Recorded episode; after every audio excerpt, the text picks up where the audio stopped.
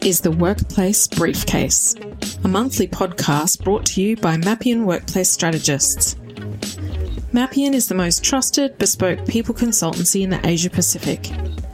For almost 40 years, we have provided employers with solutions on every aspect of people in the workplace. Our clients say we take the stress out of stressful situations.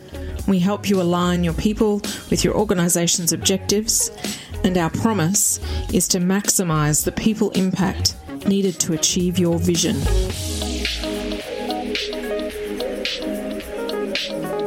My name's Troy Greed, Principal Consultant at Mappian Workplace Strategists.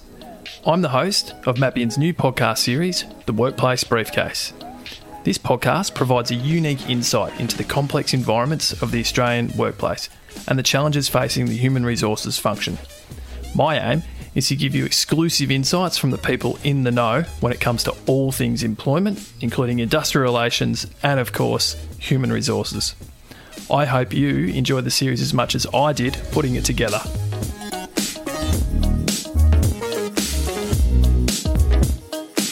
The COVID recession has affected men and women in Australia in different ways, both at work and at home. Women bore the brunt of the upfront job losses, and they also shouldered more of the unpaid work burden at home.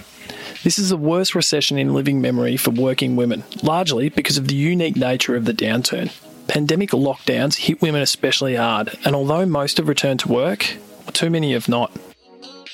That was an extract from a report by the Grattan Institute Women's Work The Impact of the COVID Crisis on Australian Women. And today I'm joined by Danielle Wood, the CEO of the Grattan Institute, to discuss this report and just how this pandemic and restrictions have impacted women in the workplace. But who's Danielle Wood? Danielle is a firm believer in the power of public policy to make Australia a better place. Danielle has published extensively on economic reform priorities, budget policy, tax reform, generational inequality, and reforming political institutions. Now, when Danielle agreed to take part in today's podcast, I was thrilled, in fact, quite nervous, as she is a highly sought after media commentator and speaker on policy issues. And her background? Well, Danielle previously worked at the ACCC, NERA Economic Consulting, and the Productivity Commission. She holds an honours degree in economics from the University of Adelaide and master's degrees in economics and competition law from the University of Melbourne. Danielle is the national president of the Economic Society of Australia and co founder and former chair of the Women in Economics Network. As far as current topics are concerned, as we move into the new way of living with COVID, this episode is a real thought provoker and an opportunity to reflect on the unseen impacts that restrictions have had on women in the workplace. Welcome to the Workplace Briefcase, Episode 3 The Gender Divide of the Global Pandemic.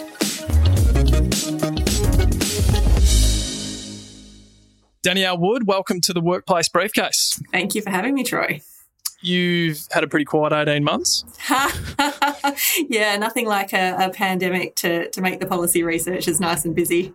Danielle, you don't miss a beat in terms of, I say, exposing real community issues. For example, I read an interview only this morning with the ABC. That was around the gambling sector, in particular, giving uh, more dollars in political donations relative to economic contribution than any other sector in the economy. Uh, now, no one would know that. But you uh, and the work that you do exposes these types of issues. Did you ever sort of consider yourself, or, or do you consider yourself a bit of a crusader when it now comes to influencing public policy? Uh, well, it's certainly what we're all about at the Grattan Institute, and, and we really come from the place that we want policy to serve the national interest. Um, so we're focused on um, domestic policies, so what happens in Australia, and we're looking at things like health and education and transport and energy. So you know, really kind of broad section of issues, as, as you said. But you know, our passion is really um, unpacking the data, trying to work out what it all means, but then putting forward um, really practical policy solutions for, for governments, hopefully, to take up. Nice. And for those that, uh, that aren't aware of the Grattan Institute, what role does it play in the community? What role has it actually played during this pandemic? I take it quite a big one. Uh, yeah, so we are an um, independent public policy think tank, and it, normally at that point people are like, "What is a think tank?" That, that sounds pretty intense, but um, really we are a group of people that are motivated by better policy for Australia. And, and we do research essentially to try and come up with answers. Um, so during COVID, I mean, we have a, a, health specialist on staff. So we've been really active in some of the, the health debates, um, particularly in the kind of early phase about the, the benefits of trying to get to zero COVID. Um, we've been really active in the economic space about what the right economic policy response might be. Uh, and then we're obviously now contributing to the question of um, build back better. You know, and when we're when we're now moving to this phase of living with COVID, what does that look like, and what might be the policies we need in place to make sure that we come out on the other side stronger than what we went in? Yeah, absolutely. The of course the pandemic has impacted certain demographics differently right across the spectrum. As we, you know, particularly in Melbourne, fumble our way out of lockdown. Some have done it better than others. States, that is, uh, not Victoria. Some of those, you know, demographics have been impacted harder than others. In particular, women specifically women in the workplace. Tell us about or what the women's work, the impact of COVID crisis on Australian women's report is all about. Yeah, sure. So the the women's work report came about because we started to get that those early cuts of the data about what was happening to jobs. Uh, and there was a number of groups affected, as you say. So young people stood out, um, people from low income backgrounds stood out. Uh, but a, a, really unusual group was to see that that women had lost more jobs and hours in, in the early phases of lockdowns than than men had, and that, that looks really different to past recessions. So typically in a in a recession, um, you know, construction sector gets hit, manufacturing sector gets hit, um, so men tend to lose more jobs. Uh, but this one was different, and it was because it was in response. Uh, it was you know, a health crisis essentially, where we responded by locking down large swathes of the economy when you look at the sectors that were shut down, you know, things like hospitality, things like arts and recreation, uh, they are actually jobs where a lot of women are employed. Um, so women were more likely to lose jobs, more likely to, to lose hours, um, and then we had this additional thing grafted over the top, which was, um, you know, all of a sudden people were trying to do remote learning. Um, childcare centres were closed, and you know, this kind of um, juggling of, of, work and family became really acute with this really big increase in unpaid care work that, that everyone was grappling with. Sure, and, and and that was one of the things that I pulled from the from the report that healthcare and education sector being hit as hard as it did. My wife's a dentist; she's been off work for months. One of the things that also come out of the report was obviously how hard it hit young people, but particularly those who are going to have to re- recover, I suppose, from this triple whammy. What's the triple whammy that you're referring to in the report? Uh, so the triple whammy is um, the fact that women were more likely to lose jobs and hours. As I said, they're in those hard hit sectors. Um, two, they've got that big rise in care responsibilities, and so we actually saw women's participation in the workforce drop off. So that could be the example of your wife um, you know, thinking, how am I going to manage this if I even went back to work? Um, so just pulling out of the workforce altogether. Um, and third was about government supports. Um, so we had a, you know, unprecedented amount of government money being pumped into the economy. Uh, governments made decisions about designs of those measures. So things like JobKeeper, the decision to exclude um, short-term casuals actually meant that um, more women tended to miss out on that kind of support because they were more likely to be employed uh, as, as casuals in those hard hit sectors. Uh, and the exact same thing was true in the recent lockdowns in Sydney and Melbourne. Um, the emergency supports were structured around the number of hours that you used to work, uh, and that also excluded a lot of women. So even though women were more likely to lose jobs, they were less likely to be on those government supports. Mm. And, and that uh, probably second to my comment just before, the big thing that jumped out at me was that so many females are out of work, but males uh, are re- receiving the majority of, of JobKeeper. Um, so those, you know, the wage subsidies there are completely out of whack. And then you've got homeschooling. And now I'm lucky. Well, we didn't have to do that. Our, our, our son's six months old. I cannot imagine how hard that must have been, except for my colleagues telling me how hard it is uh, on the multiple Zoom and Teams meetings that I've been involved in, probably much like yourself over the last 18 months. The economic effects of time out of the workforce, as a report mentioned, are magnified for women, especially mothers, uh, many of whom are already in stop start careers. Six months out of work, and again, this is from the report, add another $100,000 to the $2 million uh, average lifetime earnings gap. Now, when you consider super and those other types of things, those numbers are crazy. Yeah, it's big. It's really big. Um, so the $2 million earnings gap, um, some people um, don't appreciate this. That that's if we took a 25 year old man and woman today um, and we projected forward their lifetime earnings, assuming that kind of current patterns stay the same. So, you know, women are more likely to take that time off when a child's born, more likely to go back part time. Um, so, if all of that stays as it is, yeah, that woman, if she goes on to have a ch- child, will earn $2 million less on average than the man if he has a child. So, it, it is big. Um, and so, when you've already got that kind of stop start career, you've already got that time out, having more time out during a pandemic, um, not by choice in this case, but kind of um, forced upon, um, we know that kind of sizable chunks out affect um, earnings trajectory and career progression, and you've just layered on what was already a stop-start career. Um, so, you know, I think it's it's it's a, a real concern that when you see groups who are already more financially vulnerable being disproportionately impacted, um, I think policymakers should stand up and take notice. Absolutely. Just hold that thought for one second, Danielle. We're just going to quickly throw to the sponsors and we'll be back in a second. After a couple of episodes, I finally got the call from the finance department and they said, geez, you do a lot of talking, but are you in any any danger of maybe promoting our services? And I thought, you know what, they've actually got a really good point. Uh, so today I'm joined by Lachlan Ferguson. He heads up Mappion's HR Legend product. Thanks for joining me today, Lockie. Thanks for having me, Troy. I'm happy to be here. Awesome. Now, you're a bit of a legend in your own right, but we are talking about a different legend today, and that is, of course, HR Legend. What is it, and how does it sit amongst Mappion's service offering? Well, Troy, look, HR Legend um, is ultimately was ultimately created as we saw a gap in the market for small to medium sized businesses. So the gap being that SMEs, so small to medium sized businesses, only have one or two HR functions. For example, outsource HR advice, which is often half baked, and, and say a payroll solution. So what HR Legend does is it combines three essential HR functions being a user friendly application that has paperless onboarding, centralized documents, as well as performance review and other essential HR modules. This is paired with on demand advice, which includes a HR document library and integrates with a comprehensive payroll solution in FanDue. And then we integrate those three components to, to remove the HR admin, the people and compliance issues that our clients often experience, which ultimately saves them time and money so they can focus on their attention on what really matters, which is, of course, their business.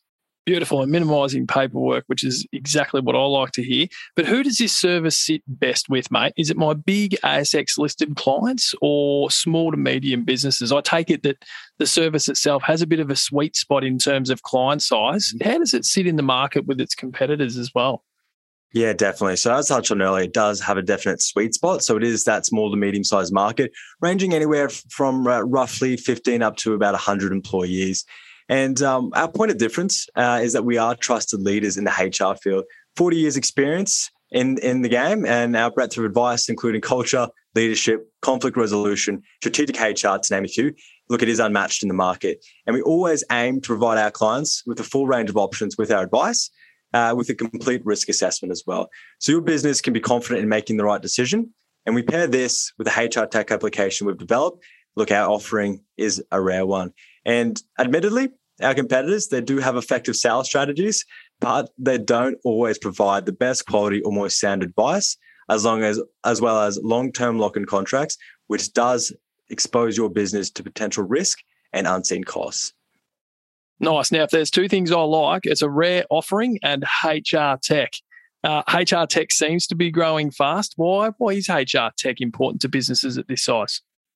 Well, it is a simple one, Troy. Uh, honestly, it brings your business into the 21st century. So it automates those manual processes, those the ability to have those essential HR functions and big data all in one location.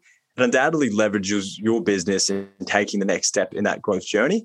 And it's growing so fast because people recognize that need to collaborate their people with HR tech or risk being left in the dust, which is sometimes the case. And ultimately, it is the future of business, big and small. Beautiful. I love it. How can people find out more, Lachlan? So, my name is obviously Lachlan Ferguson. I am the lead consultant for HR Legend. You can contact me by email. That's L Ferguson, L F E R G U S O N at mappion.com.au. Or feel free to give me a buzz on 04024 90967 any time of the day. I'll see you on the other side of lockdown. See you on the other side, Troy. Cheers for having Thanks, me. Thanks, Lock. Cheers. Okay, and now we're back with Danielle Wood from the Grattan Institute. A lot of the issues that the report highlighted, and, and even the things that you just mentioned then, it is a bit of a case of out of sight, out of mind. But then when you actually sit down and consider the data and the reasons, you know, that sit behind the, the data as well, it sort of makes a bit of sense, particularly when, you know, we we have our own individual situations. I've got mine, you've got yours. Working mums, um, full time mums, working from home dads. I've seen some of the work that you guys have done. It's the type of work that, that you guys do that, that sort of bring this stuff to the surface. How do you actually come up with the ideas around the reports that, that the Grattan Institute do, um, Danielle? Yeah, so I mean, I guess you do kind of bring some personal experience to the table, and you know, I personally knew a lot of women that that lost their their jobs, and I, I saw friends, um, you know, struggling with this big big rise in unpaid care work, but. Um, when we look across Grattan's reports, um, you know, we, we look for things that are big, you know, things that really matter. We don't want to focus. We've only got limited resources. We want to yeah. pick off things that that are important, um, and then we go for things as well that um, the Grattan approach will add value. So you know we're really data driven. We want to look at numbers and evidence. Um, so we don't go for things that are super. Values driven. We want to go to things where we can actually say something useful. And you know there's not enough you know there's not so many people in the public debate that there's just no point us going in. Sure. And with any good report always comes recommendations. Uh, you, in terms of those recommendations and how you make those recommendations to government, for example, it, do you reach out to them straight away? Here's the report. These are the recommendations we're making, or is it simply a, a report that goes out to the public with the recommendations in it, and it's sort of up to public to sort of have conversations like this? Um, so. Uh, both is the normal answer. So we, we obviously think about how we're going to have the most policy influence. So ultimately, what we're about is we actually want to shift policy. Um, so for a normal report, one like this, um, I would be talking to politicians, talking to advisors, you know, actually getting in front of the people that make these decisions and, and showing them the evidence and trying to be compelling about uh, why they should um, shift the dial. Uh, we also talk a lot in the media and do these sort of things. Um, and the idea there is really um, convincing the public is a really good way to convince politicians. so, you know, if you shift public hearts and minds, um, politicians will tend to follow. Um, so that's so it's normally that kind of two pronged uh, approach to to influence. Sure. And what are some of the recommendations that um, that you've provided? Um, so, look, we, are kind of um, differentiated between the short term and, and the longer term. So, the short term is kind of just about the immediate pandemic response. And, and what I found um, dispiriting in the early stages was um, th- that we just went back to the old playbook from those past recessions. So, as I said, you know, we used to have these um, recessions that were all about construction and manufacturing. This time it looks super different. What did we do? We just pumped a whole lot of money into construction and manufacturing, which did not make sense when it was the tourism industry and the arts sector uh, and um, hospitality that was really bleeding. So we said, um, let's think about stimulus differently here. Um, why don't we design supports that are good for hospitality and, and tourism, things like voucher systems, which we did see some state governments do?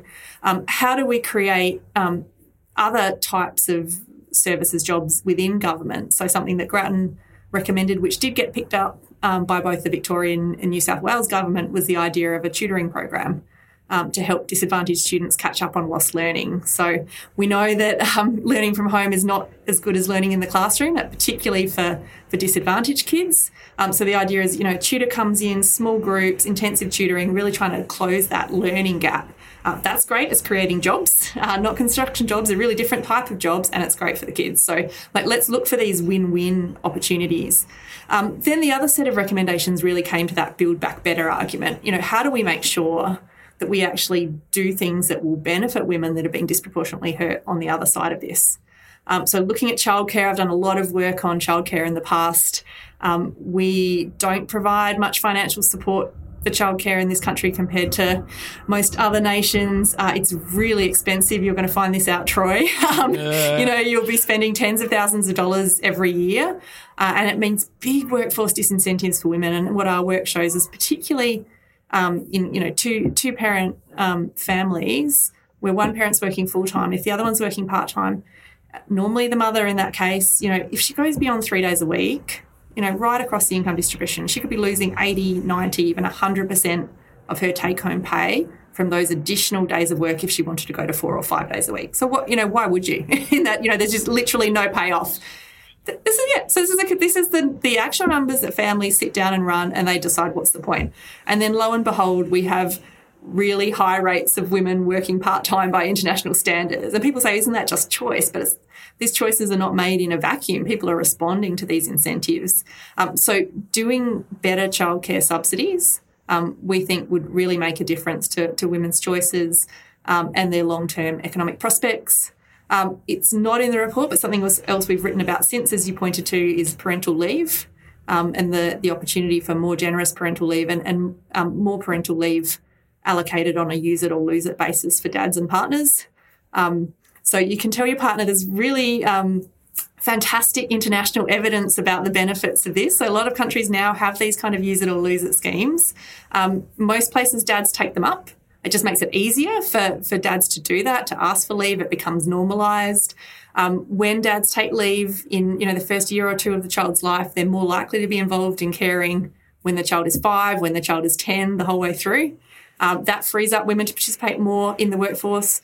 Uh, and then the other thing we found, which was really nice, was just benefits for families, there's benefits for health and well-being, and there's benefits for the kids' development of having another second parent, like having a parent, second parent really kind of engaging is it's like good for brain development and emotional development for the child. So it kind of feels like a, a win-win. Um, so those were a couple of the things we said. The other thing on the Build Back Better front is what do we do about um, female-dominated caring professions that tend to be really low paid and precarious jobs. Um, so we, we've got, you know, majority women in childcare, aged care, disability care. Um, you know, at the moment, a, a childcare worker with a diploma earns less than someone working at McDonald's. You know, this is insane. and guess what? We've got a big shortage looming for these sorts of workers. Um, so we need to work out um, how we fix pay and conditions in these sectors.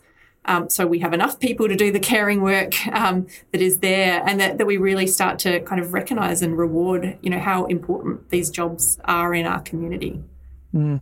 And I I and I think you'd agree that um, that corporate Australia and the companies that we all work for have got a pretty big part to play in this as well, um, as, as, far as um, we'll say fixing this. Um, obviously, there's pressure on the government. We know that the numbers talk, the statistics are there the report exposes that um, from a business point of view, there's just so many opportunities now, particularly in a in a in a war for talent. Um, finding really good talent is very very hard at the moment. I can appreciate that there's probably a few people listening to this nodding their heads. Um, and those types of policies around parental leave, more time for um, for the partner, um, stay at home dads. I'm I'm going to do one day a week. Um, my wife's going to go back to work. That was something that, that I negotiated before I started. My boss knows that. Our directors probably don't. So thanks, guys. You're outed.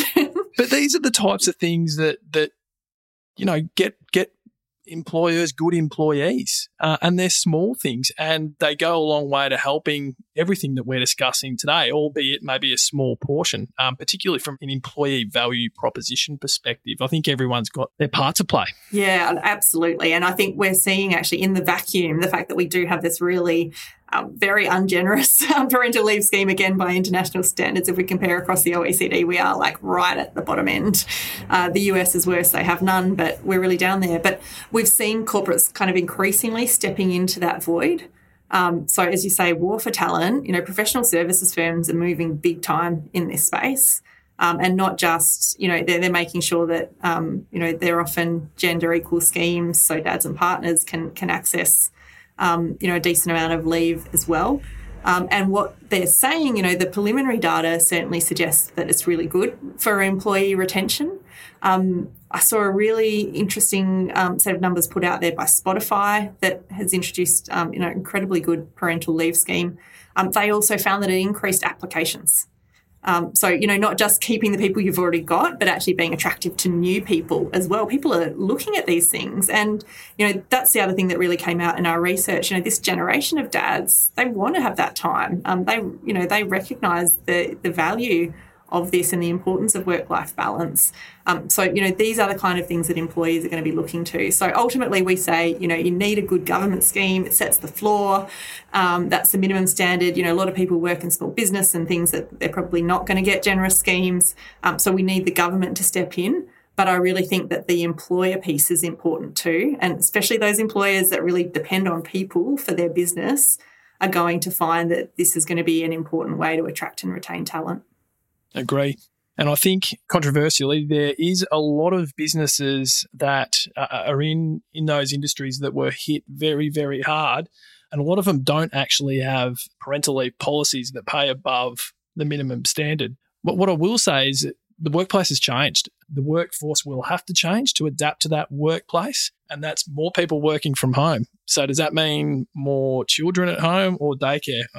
I'm all about daycare. I'm not sure be able to work in a house with kids running around, but you know, this is the sort of things that managers will even start to ask in terms of productivity and things. So there's a lot of work to do, and the report certainly shines the light on some issues that we uh, need to repair.